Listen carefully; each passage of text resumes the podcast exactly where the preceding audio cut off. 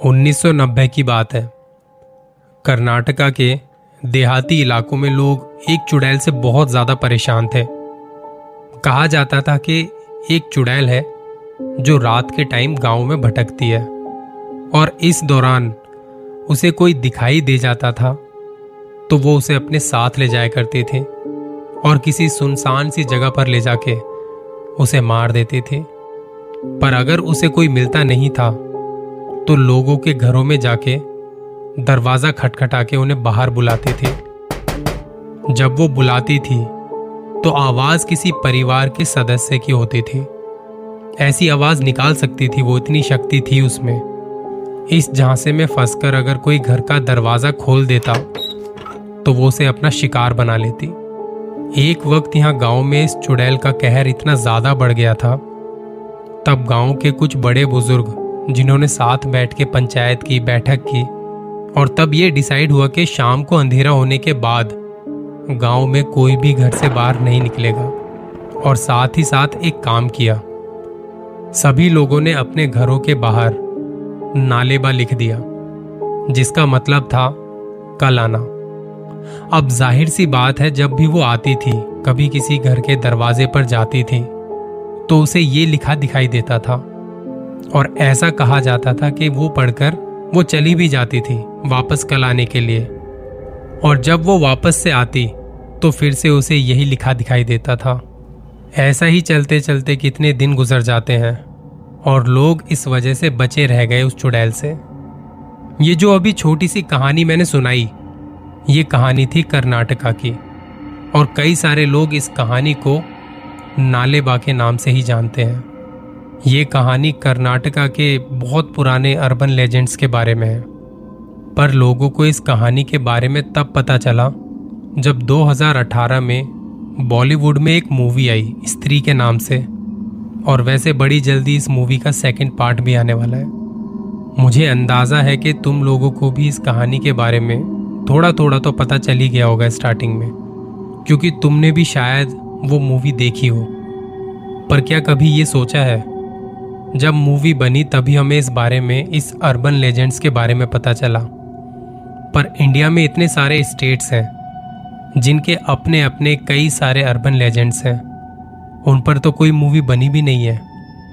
तो आज कुछ ऐसे ही अर्बन लेजेंड्स की कहानियाँ मैंने शॉर्ट लिस्ट की हैं, जो काफ़ी क्रीपी और स्कैरी हैं। इनके बारे में किसी किसी ने तो सुना भी होगा, पर काफ़ी कम लोगों को इनके बारे में पता है।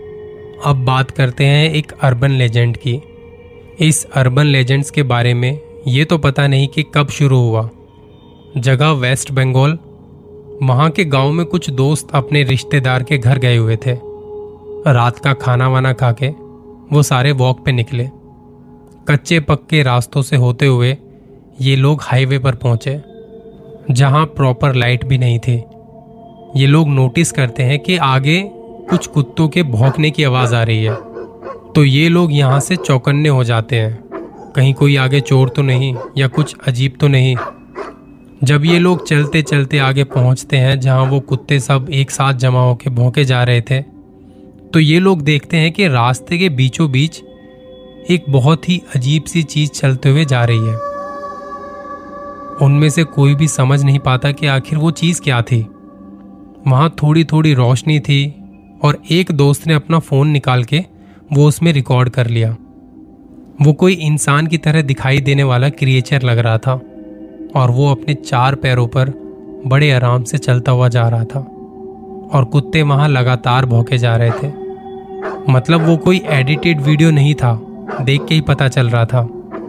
मैंने जब इंटरनेट पर इसके बारे में थोड़ी और रिसर्च की तो पता चला कि इस वीडियो में जो क्रिएचर था वो थी बंगाल डायन। वेस्ट बंगाल में कई सारे गाँवों में बंगाल डायन की कहानियाँ काफ़ी फ़ेमस है और वहाँ के लोग इसमें विश्वास भी रखते हैं और साथ ही साथ काफ़ी डरे डरे भी रहते हैं। माना जाता है कि ये डायन बहुत सारे जादू टोना में इन्वॉल्व होती हैं और इनके पास शक्तियाँ भी बहुत होती हैं, जिसका इस्तेमाल वो गलत कामों में करती हैं। ज़्यादातर ये डायन रात को बाहर निकलती हैं। दिन के टाइम तो आपको इन्हें पहचानना भी मुश्किल है, क्योंकि एक आम इंसान की तरह लोगों के बीच ही रहती हैं ये। और आप सोचिए कि एक डायन आपके बीच बड़े नॉर्मल तरीके से रह रही है। कितना खतरनाक हो सकता है, सोच के भी रूह काँप जाती है। पर रात होते ही इनका रूप बदलने लगता है। कई लोगों का कहना है कि ऐसा इनसे कोई डिमोनिक स्पिरिट करवाती है। जिस वजह से इनका ऐसा हाल हो जाता है और फिर पूरी रात घूमती है अपने शिकार की तलाश में। माना जाता है कि रात को अकेले में अगर आप गलती से उनके सामने आ गए और उनकी आँखों में देख लिया तो वो तुम्हें अपने वश में करके तुम्हारा खून चूस लेती है, जिस वजह से उस इंसान की मौत वहीं पे हो जाती है। मैं तो उन दोस्तों का सोच रहा था। जब ये वीडियो उन्होंने रिकॉर्ड किया तो वो काफ़ी दूर थे, जिस वजह से बच गए। शुक्र है ज़्यादा पास नहीं गए, उन्हें देखने की कोशिश नहीं की। वेस्ट बंगाल की ये अर्बन लेजेंड्स इतने खतरनाक हैं तो ज़ाहिर सी बात है वहाँ के लोगों को इसका डर भी काफ़ी लगा रहता होगा। अब एक बार मुझे आप भी बताना, क्या आपने कभी इस अर्बन लेजेंड की कहानी सुनी थी? तो चलिए अब बात करते हैं दूसरे अर्बन लेजेंड की। अगस्त 2002 जगह उत्तर प्रदेश। गाँव में लोग ज़्यादातर अपनी छतों पर सोना पसंद करते हैं, क्योंकि एक तो वहाँ लाइट ज़्यादा जाती है और दूसरा, खेत खलियान आसपास होने की वजह से छत पर हवा भी ठंडी लगती है। इस दौरान यूपी के कई जिलों और गाँवों में, यहाँ तक कि शहरी इलाकों में भी, लोगों के बीच एक डर बैठ गया था, अपने ही घरों की छतों पर सोने में, क्योंकि उस वक्त एक बहुत ही खूंखार और भयानक से क्रिएचर की कहानी फैलने लग गई थी यहाँ।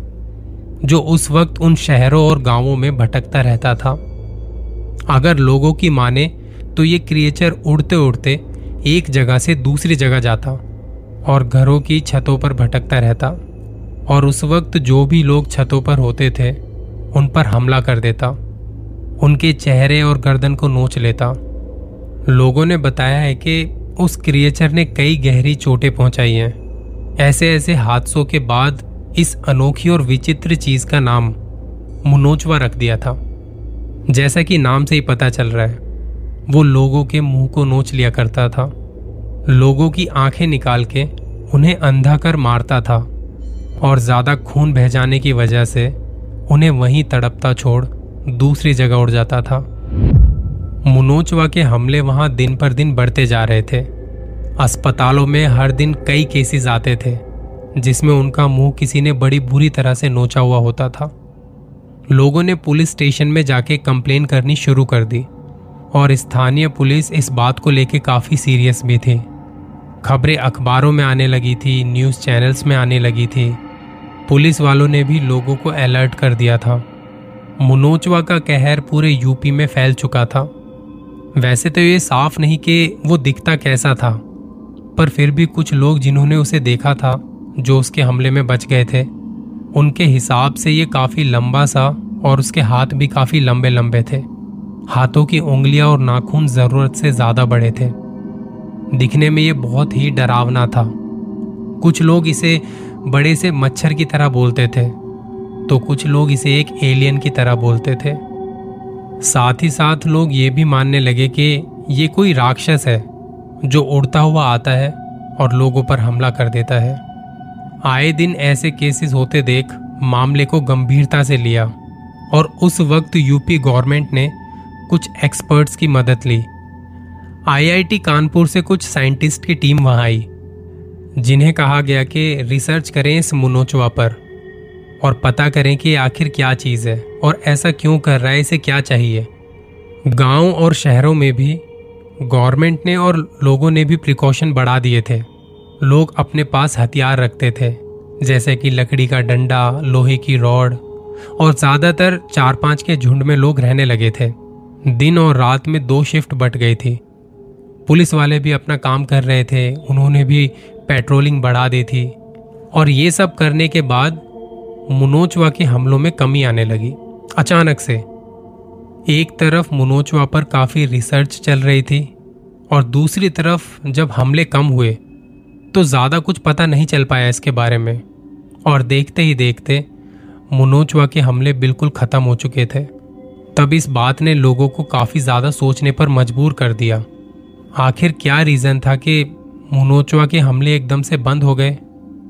आईआईटी कानपुर से जो साइंटिस्ट की टीम आई थी, उन्होंने जैसे तैसे अपनी रिसर्च पूरी की। तब उन्होंने बताया कि शायद मुनोचवा लोगों के मन का डर था।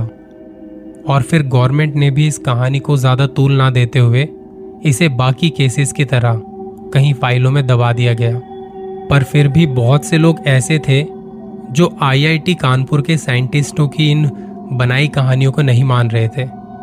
ऐसे लोगों का साफ़ कहना था कि वो कोई हमारे दिमाग का या मन का डर या वहम नहीं था। वो सच में था या शायद है। उनके मन में अभी भी ये डाउट है कि शायद मुनोचवा कहीं चला गया है और वो दोबारा आएगा। पर कब आएगा, कैसे आएगा, कोई नहीं जानता।